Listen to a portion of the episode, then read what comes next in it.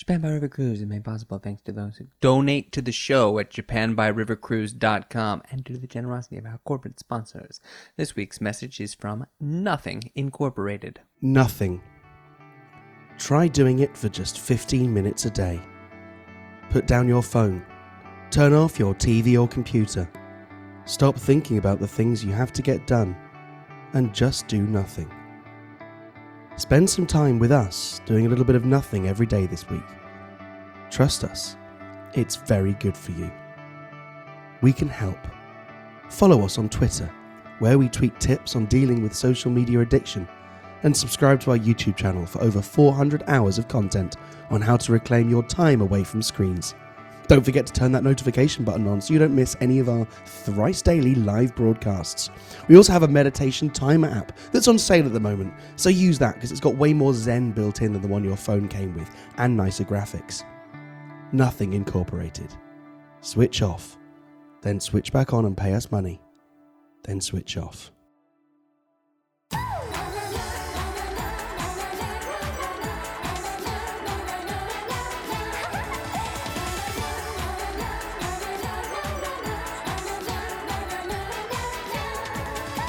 Brian, and welcome back to Japan by River Cruise. I'm Bobby Judo. And I'm Ollie Horn. And that's it this week. It's just us.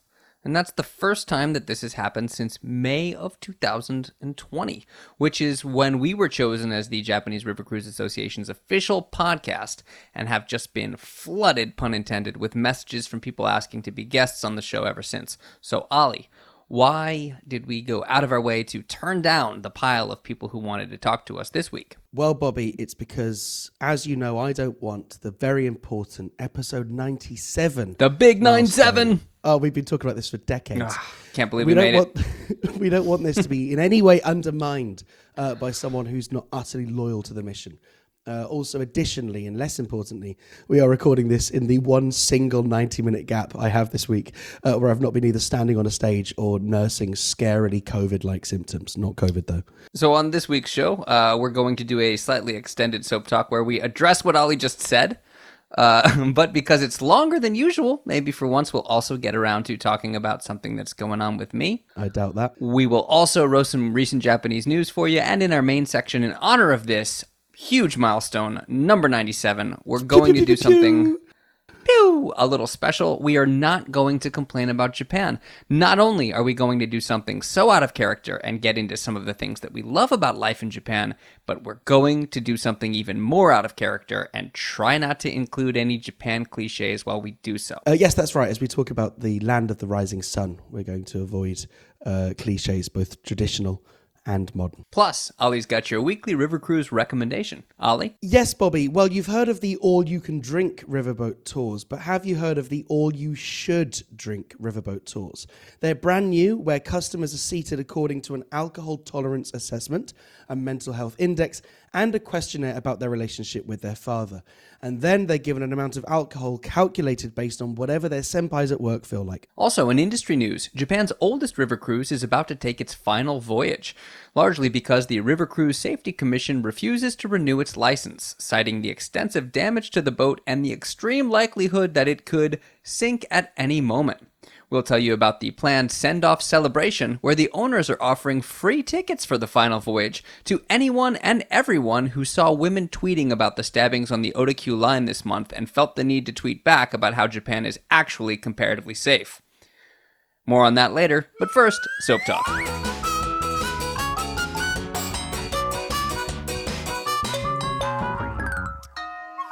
Right, Bobby, this is a special extended episode for, I'm going to say it again, 97. How do you say that in Japanese, Bobby? 97回目. So nice, isn't it? Brian, any words of congratulations for this milestone episode? Might actually be a good show this week, guys. Thank you. Thank you. Ollie, are you okay? That's been the main correspondence we've got from listeners. Someone asked if you ever got medical treatment after you were bitten by a dog, and you never responded because you've been so busy, so I just replied with a gif of that kid shooting Old Yeller. Right, okay. Yeah, also apparently I sounded really rough last week as well. You sound worse this week. Do I? Yep. Oh, okay. Well, that doesn't make me feel any better. Yeah, so I did. I went to the hospital to go and get my leg cleaned up. And they said that because I'd been to Africa in the past few years, it's likely that I would have got the vaccinations that I would have needed anyway. So they said, well, just keep an eye on your leg. And if it gets pussy, come back. And I'm very pleased to report exclusively for the listeners of Japan by River Cruise, my inner thigh is not pussy. That's right. Sound the alarm. So my leg is basically healed now. That guy who was the rotter, he still has 4 Uniqlo shirts of mine. So I ordered 4 what I call my show shirts. I ordered 4 shirts to his apartment, and he's still got them. And he's also got about £400 of my friend Leo's money. He's not answering any calls. But I said to Uniqlo, I haven't got my shirts, and they said, right, what can we do about it? And I said, well, they were delivered to the house, but I haven't been given them. And it was delivered to my name. And the Uniqlo was so badass. They were like, let's just see what the courier did with them. And they sent me a picture of the courier having delivered these shirts outside the house, left by a bin. And they said, the courier says they left it in a secure location. They've left it by a bin. We'll make a claim against them. So that's the one small bit of good news that Uniqlo gave me my money back for my shirts. But yeah, so all that stuff's basically water under a bridge. I've started my show at the Fringe every day telling this story of how I got, essentially, the way I've described it now is the guy got really angry and started helping me pack my bags with his fists. And that's like the most euphemistic way I can describe of like what went down. Yeah. And yeah, man, I mean, I'm going to say again, Tom, who is a listener of Japan by River Cruise, he also came to my show Pig in Japan 2 years ago. So like one of my merch fridge magnets is on his fridge. It's very weird to like see that every morning. Like he just couldn't have been nicer to me. But this festival, right? So a lot of people, I think, listening to the show know what the Edinburgh Fringe Festival is. It's the biggest arts festival in the world. This year, it's gone ahead. Last year, it didn't for the first time in something like 70 years. And there's about 10 to 20% of the shows that there was 2 years ago. Normally, the whole city just turns into the festival. Every single venue, anything which could plausibly be a venue. My friend Michelle De Swart, who now has her own HBO show and was on a Netflix sitcom, 2 years ago did her solo stand-up comedy show in a literal sewer cabinet, like a little area, a little outbuilding where the sewer drips down. They like purpose that into a 30-seater venue. I know, right? Like literally anything goes in Edinburgh in order to like get the number of shows, the venues that they need. But this year is a lot more chilled festival. Far fewer people took the risk. Most people thought. So this year they're not using the sewer cabinet? This year the sewer cabinet is not a venue. It's an Airbnb. Well, that's basic. Yeah. That wouldn't be better than the Airbnb which I got. Oh, man. I told you that the main complaint I had about the Airbnb was that the ceiling was falling down. And he said, oh, don't worry. The house is due for demolition in a few weeks. Yeah. Oh, man, everything about the story is weird, isn't it? Yeah. So anyway, far fewer shows this year. Far fewer comedians doing the full run, right? Doing the full 26 or 27 performances. Meaning that for the first time ever, I've come to this festival for 5 or 6 years. Basically, every one of my shows is selling out. Not because I'm good, necessarily, but because there's just a complete beggars can't be choosers. Well, that's basically it. And you know, while I check before I start each show. I said, who's like seen me do comedy before, or who's heard of me, or who's seen me do a spot on another show and has come. Like I check if there's some people that are genuinely there, that aren't just there to like sit down in a warm place for an hour. But yeah, generally speaking, this has been mad. One comedian friend I've got who's in a much bigger room than I did. He took a much bigger gamble than I did. He's in a 120-seater room, selling that out every single day at £10 a ticket for the full run. He says this is the Fringe where comedians for the first time will not lose money at the festival, but will get a deposit for a mortgage. I'm not quite that level of megabucks. But I'm very, very grateful. But I'm having to work exceptionally hard because basically every comedian is essentially dead.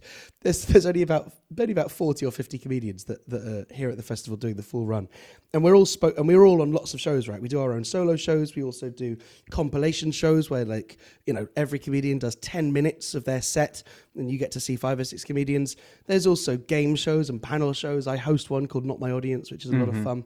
We've done that in Japan. There's a show called Joke Thieves where you do comedy set swapping. You perform 5 minutes, then another comedian performs your 5 minutes in their own voice and kind of, you know, rips it to pieces. So there's loads of these kind of format shows. There's Hate and Live where you hate on things from a bucket. There's Best of the Scottish Festival. And basically, in normal times, it'd be really hard to get on these shows. And they're really useful to do because if you perform well on one of these format or compilation shows, audience members like kind of discover you for the first time and they go, oh, we like that guy or we like that girl. Can we get a flyer for your show? And then they go and watch your whole hour. And so typically, you kind of have to hustle to get on these shows, and they're not paid normally. Or if they're paid, it's like expenses. Whereas this year, like, basically everyone's dead. I think this week I've had 4 comedians say they'd text me to say they'd got COVID, make sure I get a test. I'm taking a test every day. Oh, wow. 5 or 6 comedians are just completely sick through overwork. I'm doing 5 shows a day. I'm doing my extra solo show at midday.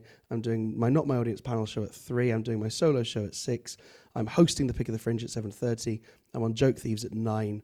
I host Hate and Live at 10, and then I'm on the late night Pick of the Fringe at midnight or a format show. So my schedule is just insane, and I'm not just doing it because it's fun. Like, I don't need to do all these spots because I've sold most of my tickets. I'm doing it because no one else is doing it. Like, there are rooms full of people expecting a show, and sometimes decisions about who's going to be on this show are made literally minutes before the show's about to start, with frantic Facebook messages going, who can walk to the venue, who is physically capable of standing up for 10 minutes and doing a set. It's absolutely unprecedented. I've never known anything like it. Well, you don't sound like you are like, currently right now, you don't sound healthy enough to stand up and do a full day of shows. Are you sure that you don't have COVID? And also, how's the vaccination situation? Is everybody vaccinated? Yes. So the rules are, if you've been vaccinated, which I have, then and you get pinged by the COVID app. As long as you don't have symptoms, then you're not expected to isolate. So I have been to a doctor, and my symptoms are I'm waking up just feeling absolutely exhausted, right? And I just wake up with just unable to sleep. And I have a bit of a cold, right? But the doctor said it's basically unlikely to be COVID. These symptoms are not consistent with COVID. And I'm taking tests every day, right? So that's also another way of knowing. And I got prescribed a course of antibiotics, which have helped, which shows that it probably wasn't viral. Whatever was going on with my throat. So, no, I'm definitely not fit as a fiddle. But you know this as a performer. The moment you start a show, sometimes I'll be walking to a venue. In fact, I've fallen asleep in so many different places in this city now. And sometimes I'll be walking to my venue, and I just think, why am I doing this? In fact, my soundtrack at this festival is Bo Burnham's song from his new special, you know, where he goes, ladies, do you feel like shit? Tell me if you're feeling like shit. Woo! That's basically been ringing through my head. I just feel awful, but something magical you meant happens. Your mental soundtrack. I know you, so I wasn't at all surprised by the idea that you'd be using another comedian's stuff to get laughs at your shows. I'd plagiarize. Yeah, no, I didn't do that. But there is something amazing that happens where, you know, you're confronted with a room full of people who have, in good faith, bought tickets to see you, and you just can't phone it in. Like, yeah. My body's just not capable of giving a half-assed performance. Anyway, that's where I am at. I've had weird experiences in the past where, like, well, I think when I first started out, I remember being so nervous that I'd get cotton mouth and it'd be more difficult to speak. But the more that I got used to it, I found an opposite effect where sometimes I'll have like a tickle in my throat, or like I'll even have like a slight cold and I'll be coughing. And as soon as the set starts, I no longer need to cough. And I don't know what it is. I don't know if there's like an adrenaline or something that gets released in your body that overrides the sickness for the period that you need to be able to override it. Yeah, well, the way it was described to me was when you're waking up feeling like really drowsy and like groggy, or when you have a sore throat, it's your body's way of saying like, chill the fuck out, calm down, stop doing stuff. But when you override that and you're telling your body, I'm doing stuff, no matter what you tell me, I'm doing stuff, the body doesn't have the energy to go, you know, the body doesn't have the energy to continue to try and tell you to stop doing stuff. It's the same phenomenon where like you have like 20 days in a row of work and you bang out all those days, and the second you have a day off after those 20 days, you all of a sudden get sick. Right, exactly. And without wanting to compare the frankly quite trivial job that I do to like mountain climbers, you hear this, right, that when like someone gets stuck on a mountain and their hand's trapped between a rock, they only start experiencing the pain the moment that they've released themselves and got themselves to safety. Like your body just knows that pain is a response, or fatigue is a response that your body offers you because it's useful, because it reminds you to chill out, or like your throat goes husky. I'm not sure what the right word is, but you know, your throat goes sore because it wants you to stop talking.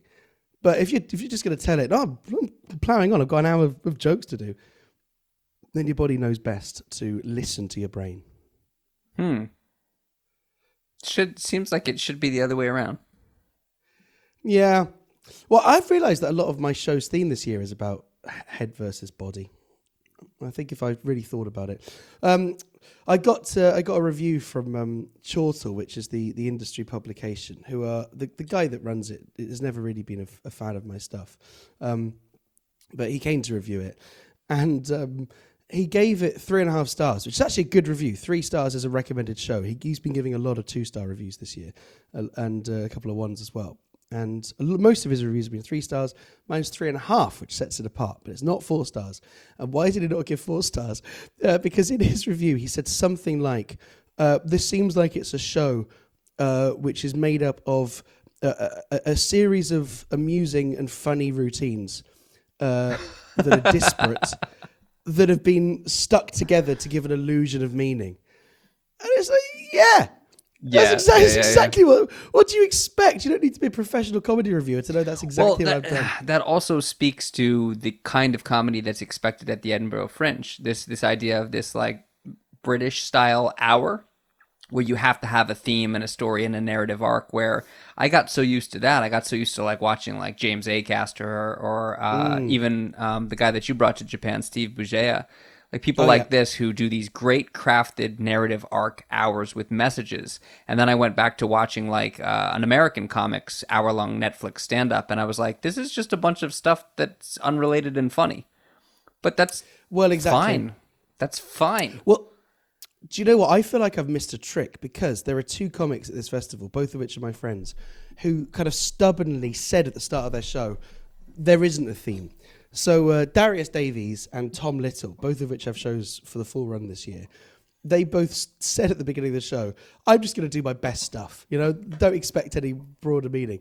And they both got reviewed really well because there was no expectation. Like Darius Davies' show was called Don't Be Shit. And he said, all I'm just going to do is just do all my best routines. And that's it. And I'm not even going to bother to pretend they're linked. And so maybe I missed a trick. Maybe I should have, not tried to sneak a theme in through covert means, because obviously I got spotted. No one will ever be able to accuse us of being able to pass up a theme. Right. Yeah, exactly. Yeah, if you want to talk about fidelity to a ostensive theme, then don't look at the rest of my broadcast oeuvre, please, at shortall.co.uk. Anyway, well, look, I'm glad that I've now shared a little bit of the behind the curtain with the listeners, because obviously the podcast has suffered by virtue of the fact that I sound different. Also, some Japan by River Cruise listeners have come to the show, and it's great. Yeah, it's really nice. I like it. It's really, really nice. I really appreciate that. And so if you're someone that listens to the show and you're based in Scotland or London, we might be filming the show now. For a streaming service, which that sounds ominous, doesn't it? It makes it sound like it's going to be Netflix or a big one. It isn't. But there's a chance that you can see the show in London again, or somewhere around the UK. And maybe even one day, Bobby, I could even go to Japan and do some comedy there. Wouldn't that be amazing? That would be nice. If I could go to Japan. Mm. Anyway, Bobby, that's probably enough for me. I think that's probably all the time we've got for Soap Talk, isn't it? It absolutely is. I just want to say... We did a 20-minute soap talk, and again. If you're a relatively new listener, go back to the earliest days of the show where I used to hammer on Ollie for monopolizing the time constantly. But I just want to say I've had an insane year. I've almost bought two houses that fell through at the last second that are crazy stories. I finally just the other day bought a house. I've gotten jobs. I've lost jobs. I've had COVID. I've had so much weird stuff happen to me. I finished a 10-year run of doing a cooking segment. I celebrated my 10-year anniversary of being on TV, and at every point along the way, I have put these little notes in the script for Soap Talk to say, let's discuss this today, and we never, ever get to it. Right, well, you've painted me as the absolute bad guy there. It's another theme for us. I mean, my personal and professional life is the Matt Damon to your Jimmy Kimmel. I don't like American references. Bobby, shall we jump into the news? The Moscow Times reports Russian man swims to Hokkaido to apply for asylum. That's right, to reach Hokkaido, the man swam more than 5 times the distance of the swimming leg of the triathlon.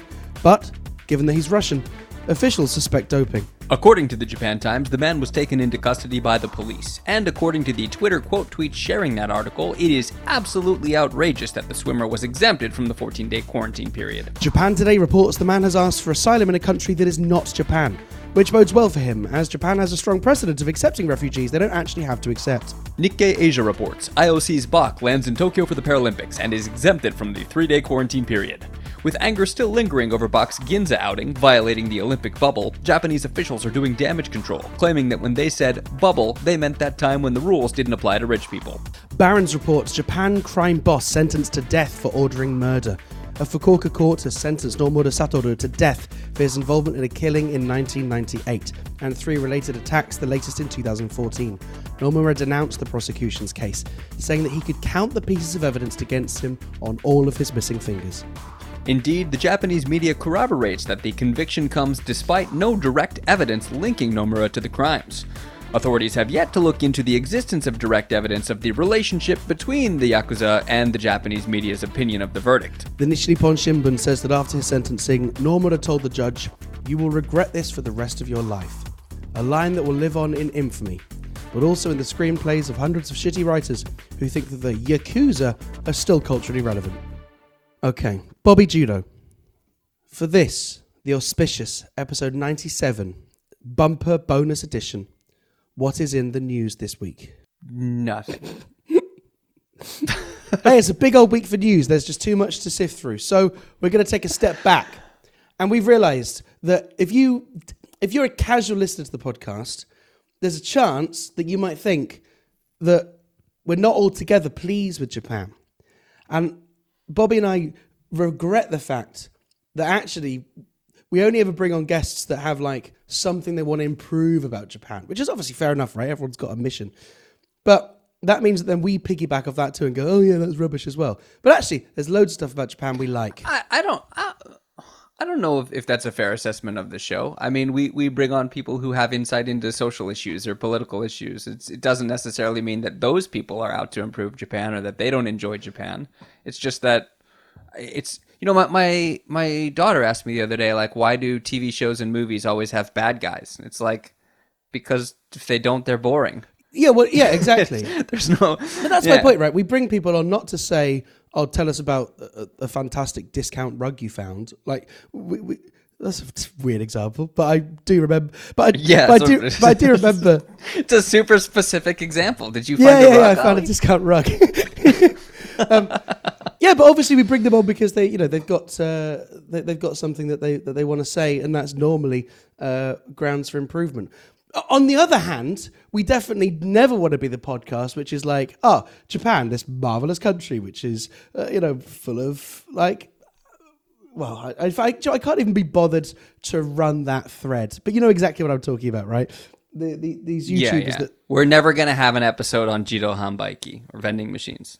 Although I think we have had your one vending machine joke feature in 5 or 6 episodes. Much. So with that in mind, we thought we would reflect on some of the things that we think Japan should be praised for, but not necessarily the things which always make the lists of like Japan praiseworthy things. Yeah, we're gonna try to stay away from the konbini. We're gonna try to stay away from the onsen. We're gonna try to stay away from kaiten sushi or omotenashi. All of the stuff that has been done to death in other places, which I think is gonna make for some interesting talk, because I actually had to kind of sit down and think about what do I really enjoy about life here, and what is it that is specific to Japan and not just not being in America? Well, that's the point, right? When we were discussing this, I was thinking, you know, what is it? Because I lived in Japan for 4 or 5 years. And I was thinking, well, those years, for a lot of people, when they move to Japan, they often do so straight out of university, right? Very, very large proportion of people who move to Japan do so under the age of 25. And those formative years of your life, right, are full of such adventure and surprise and new experiences that doing them anywhere would be interesting and fun and stimulating. And any environment that helps you, you know, become an adult, any place where you're signing your first rental contract, or, you know, buying your first car, or, you know, having your first serious long-term relationship, is going to be a country that you're kind of grateful for. So yeah, I was reflecting on what is it about specifically Japan that I'm kind of fond of, rather than just living your life in a different country. Because something which I think is true for like quite smart people, I think a lot of our listeners are pretty smart people, is when you've got a brain that is just whirring at, you know, 1,000 revs per minute, living in a country like Japan, or just living in a country where it's not your mother tongue, means you've always got something to think about. If you're the kind of person who, like, you're kind of fidgety, or you always want to be involved in some task, or you always want to have your mind occupied by something, then just doing something as simple as getting cash out of an ATM can be can put a little bit of friction in your day, such that every day feels like somewhat of a challenge. There's always this engagement, which can be very, very motivating. It can make you feel like, you know, every day you're winning little battles and experiencing victories. Right. And also it can be very abrasive, which is where, you know, cultural abrasion and culture shock comes in. But that's probably true for any country where, you know, the country's main language is not your mother tongue, right? You know, you'd feel the same if you went to France and you had to go to a distributeur automatique rather than an ATM. So now that our approach has been established, let's jump right in, and I'll ask Ollie, tell me about the discount rug. Well, that was a really good example. That one of the first times that I was like furnishing my apartment, the rug that I picked wasn't on, like, I didn't know it was on sale, but the clerk from the cash register said, "Are you actually going to tell me about the discount rug?" Yeah. Well, basically, yeah. Okay. So this is an example, right? This idea of like super proactive customer service, that I genuinely don't think there are many people in Japan out to swindle you, and I could think of lots of other countries where, you know, if you haven't been proactive in saying, "Oh, this is the thing I want, and I'm going to use this discount," then the person who's serving you doesn't care, isn't invested in your transaction enough to do it. But on multiple occasions, I've had store clerks be really proactive in trying to get you the best deal, or, you know, if you're going to use this point card, don't use these points on this, use it on that. All right, let me ring this up separately to you. I'm going to put this through as a separate transaction. And they just create this huge amount of admin for themselves to make sure that you're getting the best deal. And I don't think that happens much in the UK. Yeah, to a certain point, customer service and the pride that people take in customer service is on point. I mean, I had to, my MacBook broke today, and I had to call the customer service center, and the call center people are so by the book and polite and friendly that it kind of, like, as an American, it makes me angry. I want it to be a combative experience. Right. Yeah, and also like this idea that like obviously Japan can be criticized for, this is the rule book, right? This is what the manual says.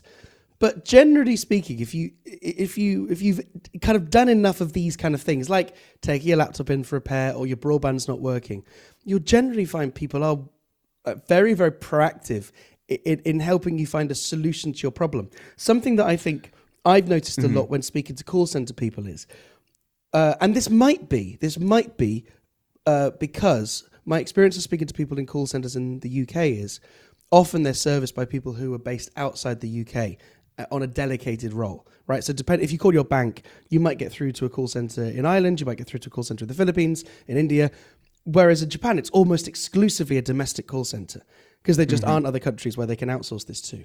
And I think what that means is that there's fewer opportunities for you to speak to someone who isn't able to actually do something about your problem. And I found that if you call up to say, look, I've got this issue, right? That person will take responsibility for you helping to solve that issue, even if they're not the actual person to, you know, to ultimately fix the problem. I've had it before where I've called up someone, spoken to them, explained my issue. They've passed me on to someone else. They've told me it's someone else to call, but they themselves have called me back and checked up on me to check that my issue was resolved, to check that. And that's part. I do think that's a kind of it's not customer service so much, but it's like this idea of taking caring. Responsibility. Yeah, of caring. I think that's the right way of putting it. Of caring. Okay, so I will say that in Japan, a nation that has no tipping, you will get better customer service in most places than you will in America, a nation where the quality of the customer service determines how much that person gets paid. But I'm worried that we're getting dangerously close to omotenashi territory. Right. So what else is on your list? I wouldn't know how to translate that anyway. Another thing that's on my list is the fact that country takes cycling seriously. Interesting. Through spending time in Edinburgh, which isn't a very cycle-friendly city, they're trying to make it more cycle-friendly. Because I was thinking of either buying or renting a bike to get around the city, but instead I've been lazy and been taking taxis because there aren't that many safe cycle lanes. But when I think about the commute that I used to do to university in my very first apartment, I was cycling for a good 25 minutes. Every single part of that journey was on a well-lit cycle path. There was bike stands everywhere. You could bike into the city centre, and you could pay just 100 yen, so $1, to park your bike literally right in the city centre, underneath the main shopping precinct all day. And, the fact that there's like compulsory bicycle registration means that if your bike gets nicked, you've got a higher chance of getting it back, or there's less incentive for there to be a black market for secondhand cycles. And I just think generally, obviously as a cyclist on the roads, not every road user is that considerate towards cyclists. Yeah, I was gonna say I've done the Cycling Around Japan show, and I've cycled in all different parts of Japan, and I feel like this is something that cyclists might have different opinions about depending on where they live. Right. I do know that there's a huge push to support cycling tourism, and that a lot of these like famous cycling routes or even famous driving routes through Japan have dedicated bike lanes. Right. But I also know, and like you said, they have bike stands everywhere. They have, bike stations where you can pull up and, pump air into your tires and refill your water bottles and do all that kind of stuff. Yeah. So there is a lot of support for it. But I also know that I've seen a lot of people in Tokyo complaining online about drivers and drivers' consideration for cycling and cyclists. And I know that one of the things that even just driving that drives me crazy is that it's totally okay in Japan to just park in the middle of the left-hand lane. Oh, yeah, exactly. Yeah. So and then they open the doors cycling, as well without checking. So you could just be cycling straight. That cycling course is where they park. Yeah. All right. Well, I'll accept that it's not an untempered praise, but particularly Fukuoka, particularly in the suburbs to the city centre, maybe, interstate cycling is there's work to be done. Maybe Tokyo is still a mess. And maybe just generally, like general attitude towards cyclists by drivers can change. But infrastructurally, but I do and, think and how you're seriously right, it's taken. Japan is better than other places. Yeah. And just the fact that the infrastructure's there meant that for me it was a no-brainer to buy a cycle. And also it was really cheap as well. I was very, very impressed. Okay, so that's something which I don't think is mentioned enough about Japan. They've taken cycling seriously for a long time, far in advance of other European nations, which are often seen as bastions of good cycling infrastructure practice. That bike registration thing is a big point too. I've never seen that anywhere else. Yeah. You're required to fill out a form with your contact information and register your ownership of a bike with an organization. Yeah, and if you don't do that, if you don't do that, you can get in trouble. And if you sell your bike to someone else and don't hand the registration over, you can get in trouble as well, which I think a lot of people get caught out on. Good. Another thing. which I think Japan... you could ask me. Well, I thought we were going to go through mine, then yours. Unless we don't have time for yours at the end. Right. Well, let's go back and forth to make sure that doesn't happen, yeah. And also because my top one on my list, which might be a little bit mentioned in other places and ties into this cycling one, is the existence of Michi no Eki, roadside stations, which a lot of times when you try to describe Michi no Eki, a roadside station, to someone who's not in Japan, they think you mean like a parking area on a highway, and it's very, very different. A Michi no Eki is a combination rest stop, farmer's market, restaurant, often onsen, often place to... So it's hard to explain without making it sound like a parking lot, but well, they're local. British people would know this as a service station, right? Like, you got to think of it as basically a gas station, right? There's no gas station at a Michi no Eki. Just let me finish. I was going to say it's basically a gas station as we have them, right? Like our motorway service stations, but you can't get petrol, but you get everything else, and it's normally run by locals, right? So it's not like chains. You don't go and find a series of like. Whatever I'm trying to think of a good chain road, like Tsukinoya or something like that, right? You'll basically never find them. It's always locally run restaurants and souvenirs and products which are from local farmers, and normally like free sightseeing advice as well. It's pretty common if you drive up that there'll be someone there who will like talk through leaflets and things to do. And they almost always put in like quite pretty locations as well, aren't they? Well, yeah, they're not off of a highway. They're very different from a service area or a service station in that, as you mentioned, they're locally run. They focus very heavily on generating business for the local people. Local farmers come in every morning and set out their produce. It's not like a farmer's market that you'd see in America or in England, where you've actually got like somebody there manning a little booth, but it's a part of the local economy. It sells great stuff. And they're in these beautiful, beautiful areas of Japan, out in these countryside roads, these mountainside roads, places where you wouldn't expect to find, a gas station, let alone a fully stocked service area or service center.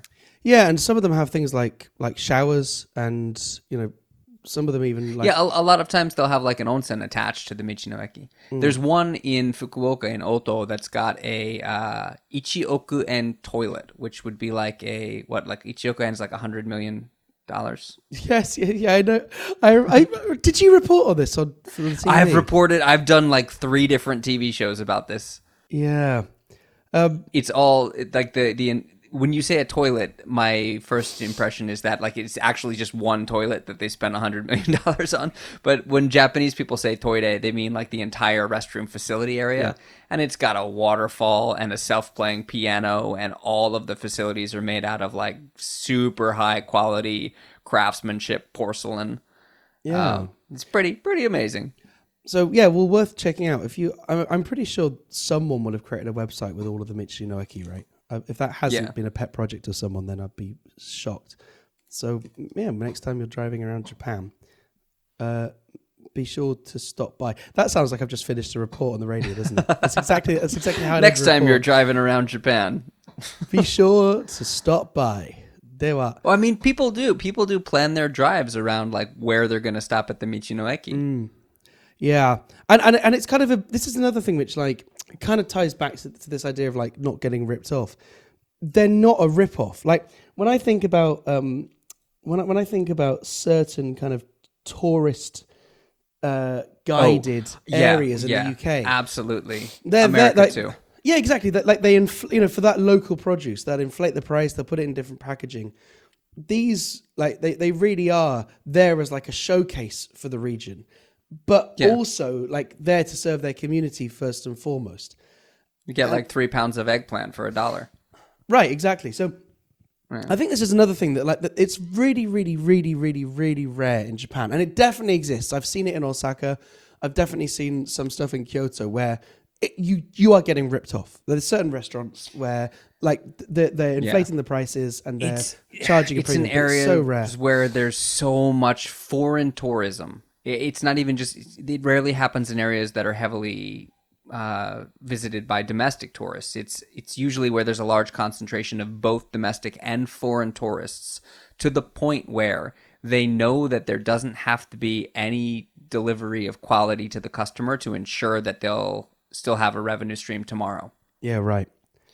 But I like that we're making this point that like it's geographically different. One of the little battles that I got into on Twitter last week was I tweeted that thing about how a lot of times I see all these Japan takes that frame things as Japan when they're Tokyo. Right. They're so specific to experiences in certain places, and I couldn't call out a couple of the actual tweets that I saw that I was responding to. One of them was about how people claim Japan is so safe that you leave your like wallet and your phone on your table to reserve a table. And someone was going, that doesn't happen. That would never happen. No one would ever do that. And I was like, it happens all the time. I do that.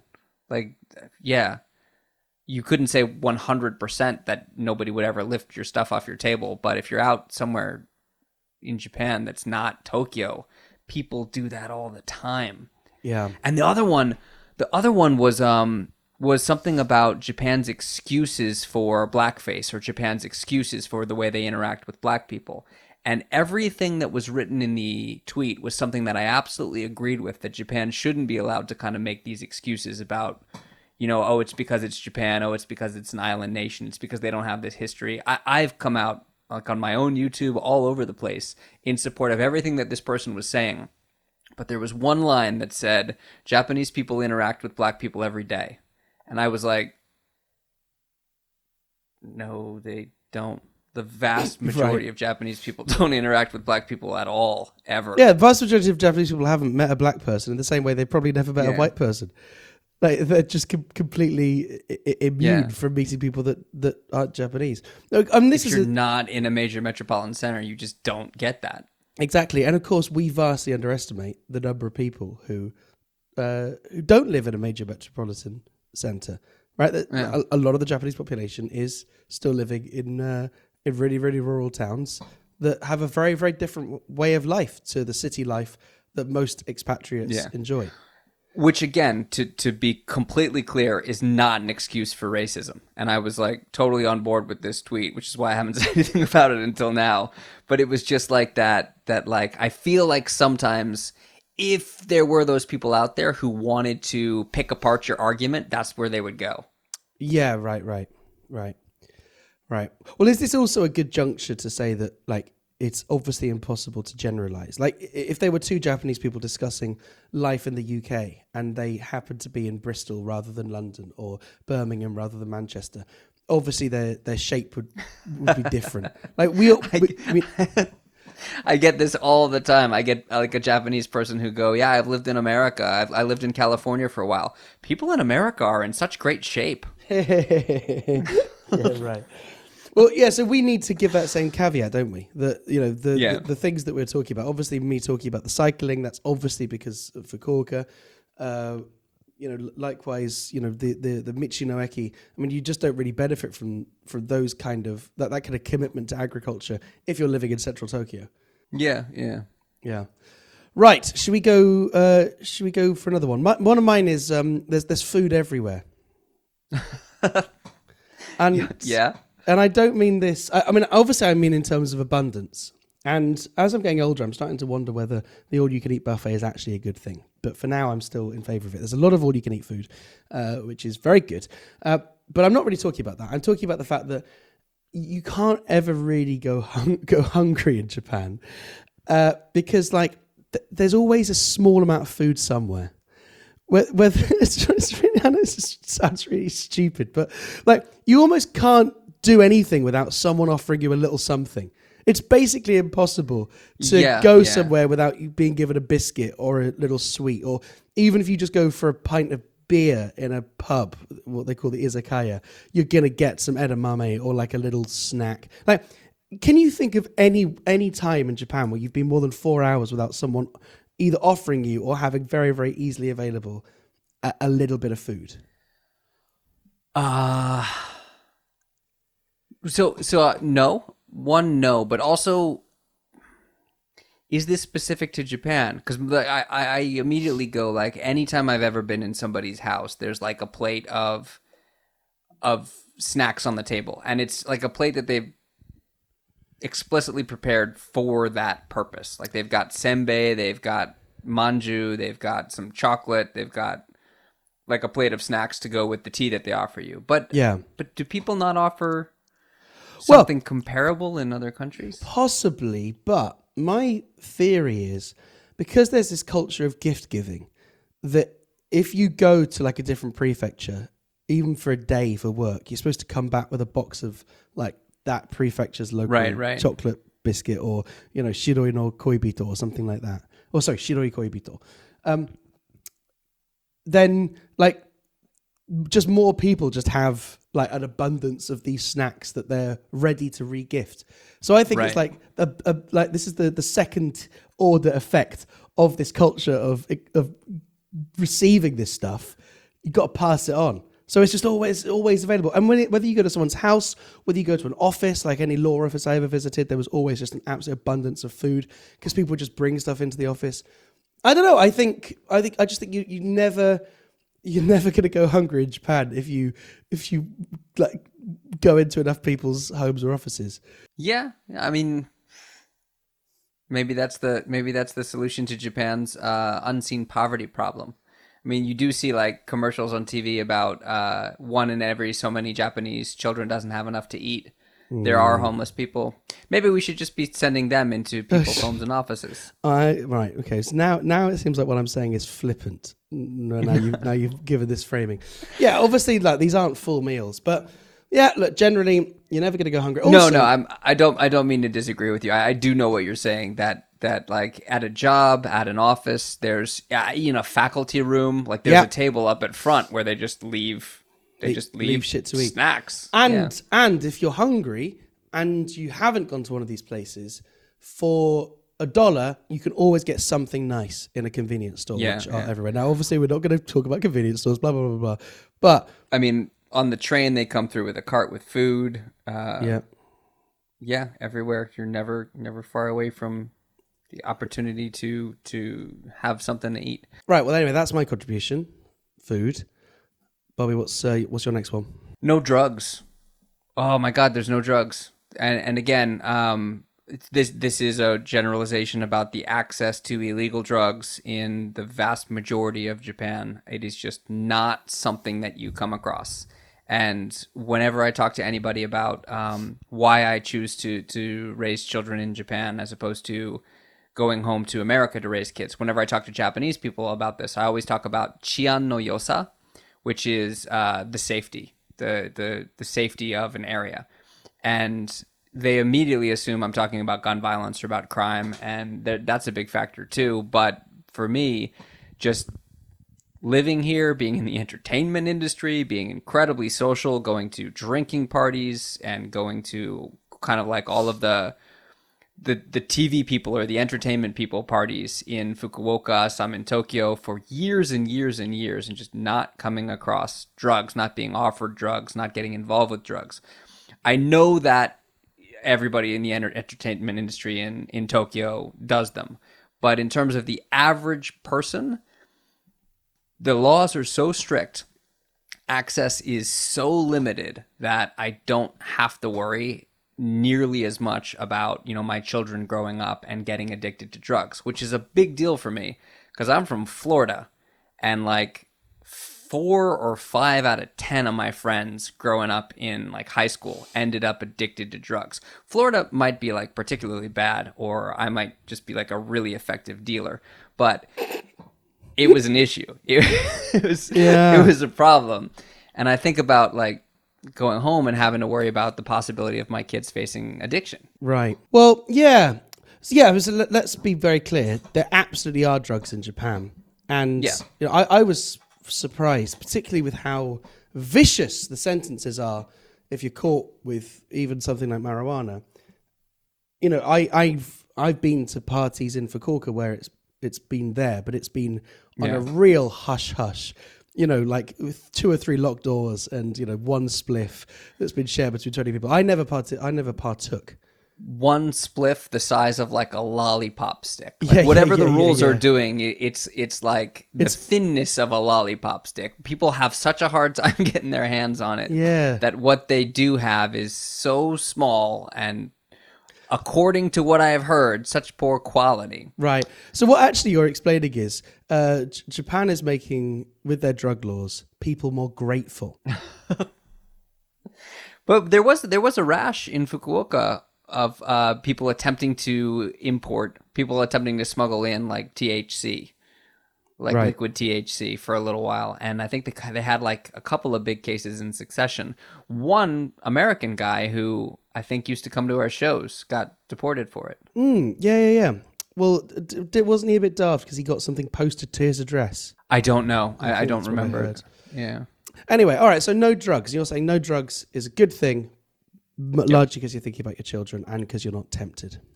Although, if we had to also just, you know, temper that, you know, that praise, alcohol is a drug and it is so abundant and it's so prevalent that, you know, Japan might as well legalize all other drugs because it's, you know.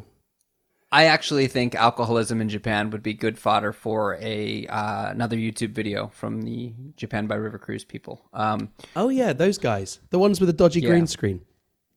Yeah, they'll have a better green screen next time. Okay, cool. The country values education and skills that aren't purely academic. So this might be my class that's talking, my kind of UK upbringing, because I'm of the generation where my parents were the first generation to have university degrees, so their parents didn't. Although, you know, thinking about it, I'm sure if they had the opportunities, they might have been bright enough. My grandparents, I'm sure they would be. They're very smart people, but they never got that opportunity. So my parents were the first to go to university, and then it was kind of expected of me that I'd go to university and have a university education. And when I think about, say, the host family that I stayed with, we're talking over 10 years ago now. Basically a middle-class family. The guy owned his own Yushitsunyu business in import and export in Kobe. He was like responsible for coordinating containers, earning loads of money, middle-class existence, sent his kids to a private school. When his son said he wanted to drop out of school and get into biking, like there was no sense that he was like letting the family down or that he was wasting the opportunity of getting more of an education. There was a sense that, well, there's value in that. There's value in everything. And obviously that's just one example, but I can think of lots of other instances where I've had discussions with Japanese people about their children or with people about their brothers or sisters. And there's never been any, oh, it's a shame they're not going to go to university, but rather they're excited about the fact that they're learning a vocation or they're setting up their own business or doing something non-academic. And certainly compared to the UK, where I think there's a big overemphasis on academia. Now, it kind of worked for me because I got on with academia. Like the system benefited me. But for a lot of people, I see it doesn't. And what happens is it's you're seen as kind of a second class, you know, you've not achieved getting into academia, therefore you're doing something else. Whereas I think Japan might even be the reverse, that, you know, those that are really well suited and motivated and are able to study for Todai, they absolutely go and do that. But if you want to learn to be an esthetician or a beautician, or even if you want to work in an apparel shop, if that's something which motivates you and energizes you, because the minimum wage in Japan is fairly high compared to other countries, you know, you could more or less support yourself doing most jobs. And I think that's something that, particularly as non-Japanese people, we don't really get exposed to, because often non-Japanese people come into the country either as students or as professionals. But I think it's something that we should be praising Japan for. I don't know how much of this I agree with. So what I'll try to do is articulate the points that I do agree with. Okay. One, I think that the idea that there's so much, there's such a prevalence of trade schools starting in high school. Like after middle school, you split off and you go to an academic middle school or an academic high school or a trade high school where you learn a profession. I think because that's so common, there is comparatively less of a stigma against people who don't go to university, right? People who don't have kind of like an arts degree or a university degree.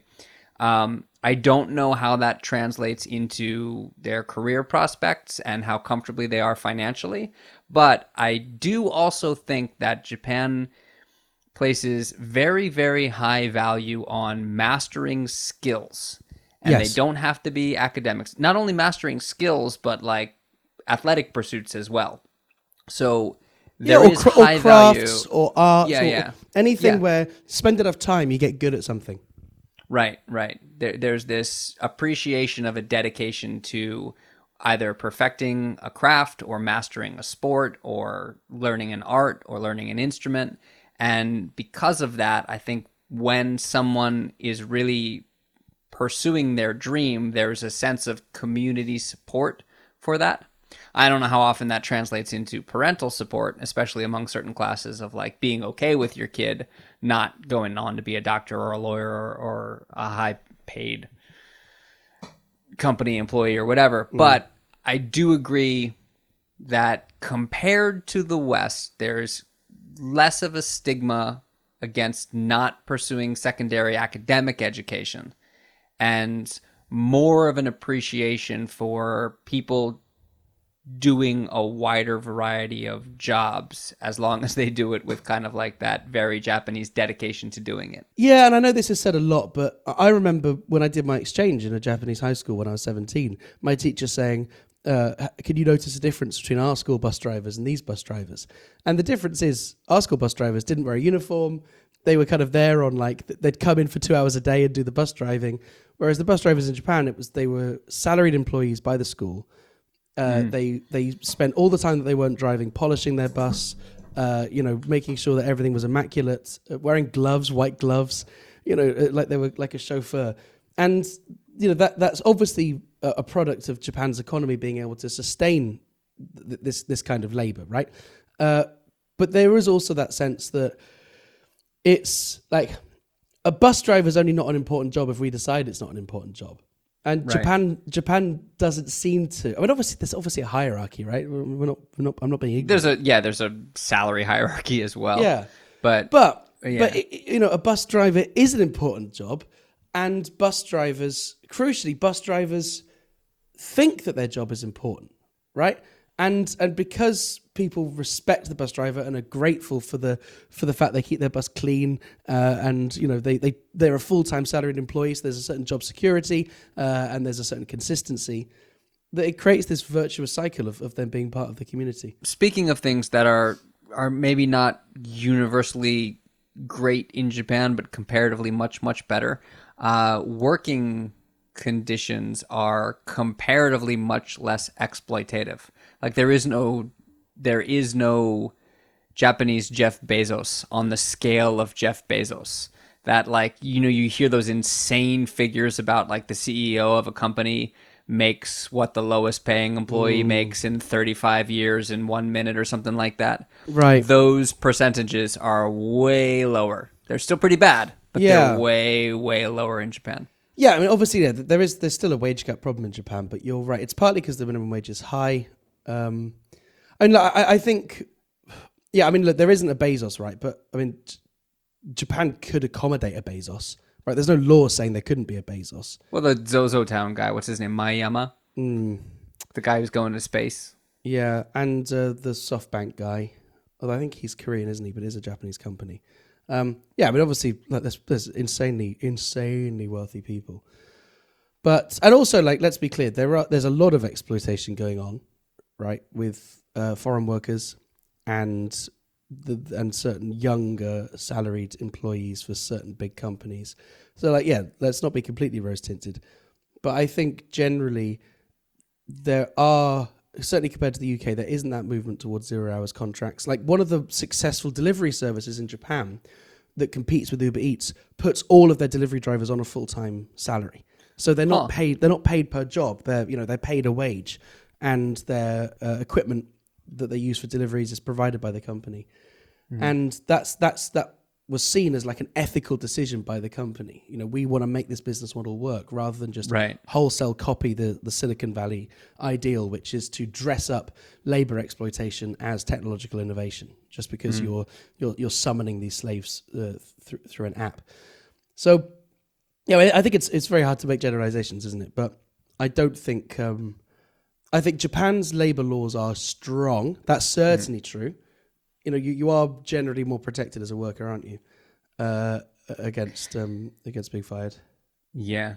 So I've really enjoyed this conversation. I found it much more difficult than I expected it to be. And I think we're probably going to get a lot more response to this conversation than we get to some of our more news-focused conversations. More complaints. I think we are about to discover the reason why all J-vloggers make their videos about convenience stores and vending machines. In that case, can I do my final one then? Yeah. Famichiki. Hey, thanks very much for listening to this, the special episode 97 of Japan by River Cruise. Here's to 97 more. If you are a subscriber, thank you. If you are a Brian who is a monthly member, a special thank you. If you're neither of those things, we warmly invite you to join us before our next milestone episode. You know which number that is. We don't. Should we mention that we do this because every time we have an actual milestone like 50 or 100, we either forget it and miss it or don't leave time to prepare ourselves to do anything for it? So we're making our own milestones. Who says that you need to have milestones in base 10? Yeah. Bobby, our listeners might be interested to know which guests I'll be rudely interrupting in the next few weeks. I sincerely hope that you will not be interrupting Hiromu Nagahara, who's going to be talking to us about the importance of English in Japan's pre-war elite and comparing it to the existence and the role that English plays in Japan today. We're going to be talking to Megha Vadva about Japan's Indian community. And we're going to be talking to Selena Hoy, the director at TEL, about the Step Up Challenge in Japan's English language suicide prevention awareness efforts. All that coming up, plus our ceaseless, dedicated river cruise industry reporting. Thank you for listening, and we will see you next week. Thanks, guys.